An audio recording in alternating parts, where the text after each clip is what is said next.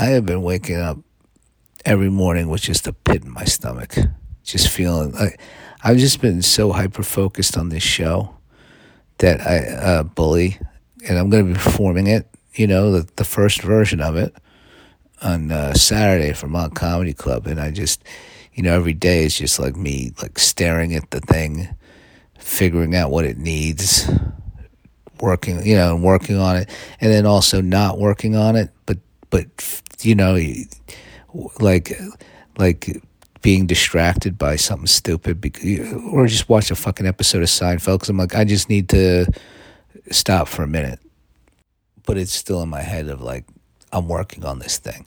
So it's just like I'm constantly working, or I should be working.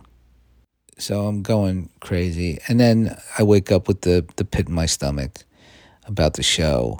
And now also, because I don't know what to talk about on this podcast. And then I'm like, maybe I should just not record. And then I'm like, well, I didn't record Friday.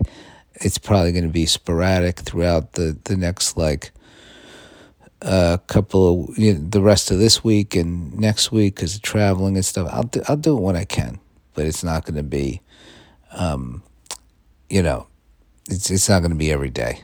It's going to be, I'm traveling this week, so there's going to be like probably a weird break for a few days. It'll be back to normal after I get back from Pittsburgh, and then I'll have a bunch of stuff to talk about because I've been places and done things and talked to people. So that'll be good. So this show will get better then. It's not going to be good now because it's gonna be me. I don't want to just babble about me writing because that doesn't sound interesting. You know, well, does this show ever sound interesting? Oh, now I go to the old thing where I just shit on the show.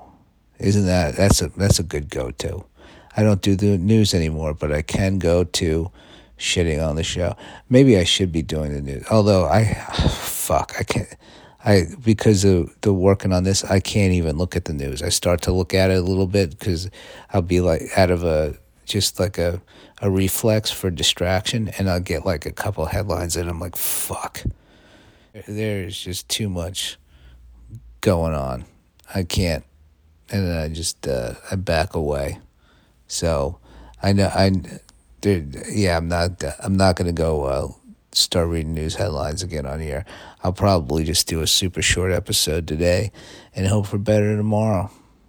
You know, this is what the show is. I wake up, and I talk into my phone, and I guess I can't always expect it to be 10 minutes.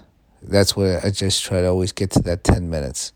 Even though sometimes it's filled with me just promoting dates. And, well, lately that's helped. Oh, yes, of course. You know, Vermont Comedy Club Saturday. And then next Wednesday, I'm at Zanies in Chicago. Thursday, I'm at Helium in Indianapolis. And Friday, I'm in Pittsburgh at the Bottle Rocket Social Hall. And those dates, ticket link in the description. And then next month, I'll be in Brooklyn at Union Hall and St. Louis at Helium there. And then August in Edinburgh. So all this anxiety that you're hearing now, you could see it. See what caused it, and see if it was worth it. You don't tell me. Don't come up and tell me if you're like that. That doesn't. I thought this was going to be much better by how crazy it was driving you. You know, that doesn't, just because it's driving me crazy doesn't mean it's going to end up being good. You know, it could just be. It could be. It's not going to be bad. It's going to be something. It, you know, like I want it to be like unbelievable, but you know, I don't know why I'm driving myself so crazy over comedy.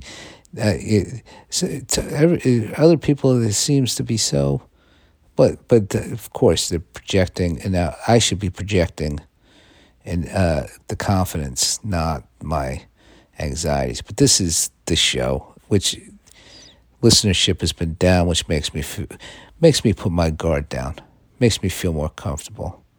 Because like the people listening now, like, you know, you're just like, you want to hear this shit maybe. It's not you're not looking for entertainment necessarily. Or there's like those spam SoundCloud listens, but they don't really listen, I don't think. The people that comment, or maybe I guess you don't even need to listen to comment. I get spam comments of like, "Oh, this is a hot track. Let me help you promote it." You know, this isn't a hot track. You couldn't have listened. They couldn't have listened. I thought maybe they click on it and then they, for what? And it's a bot. You know, I don't think it's an actual person. I don't know how a bot works, but I know they exist. And I know they just go out and they tweet and they comment and they do all sorts of things, the bots. But I don't even know exactly. I guess the purpose is to promote SoundCloud services that promote your track. And on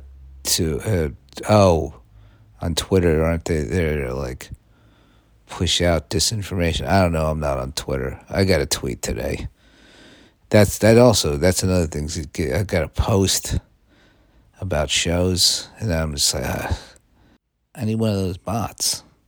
I got to learn how to build a bot, and then I can just let them do all the posting.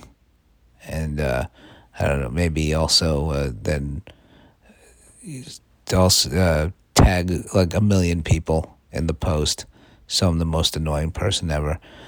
There are people that do that, comedians who do that. Like they'll post about a show and just tag every single person who they follow or follows them, and that gets a fast unfollow for me. So watch your step. I don't think there's any comedians listening to this show. I hope not. That would be my biggest fear. Not my biggest fear. Why am I saying that? No, I have much bigger fear. It's not even a fear. I just hope they're not. I mean, I know my friend Nick Maritano listens sometimes. That's fine. And I know, Ian Ghent, not currently a comedian, but he has been one, and I think he'll return. Funny dude. But he made the logo for this show. So, you know, let me promote Ian just as a person. Ian Ghent Painting on Twitter. So not as a person really there, as an artist, but also as a person. Anyway, he's got a good Instagram, because he paints. And so follow him.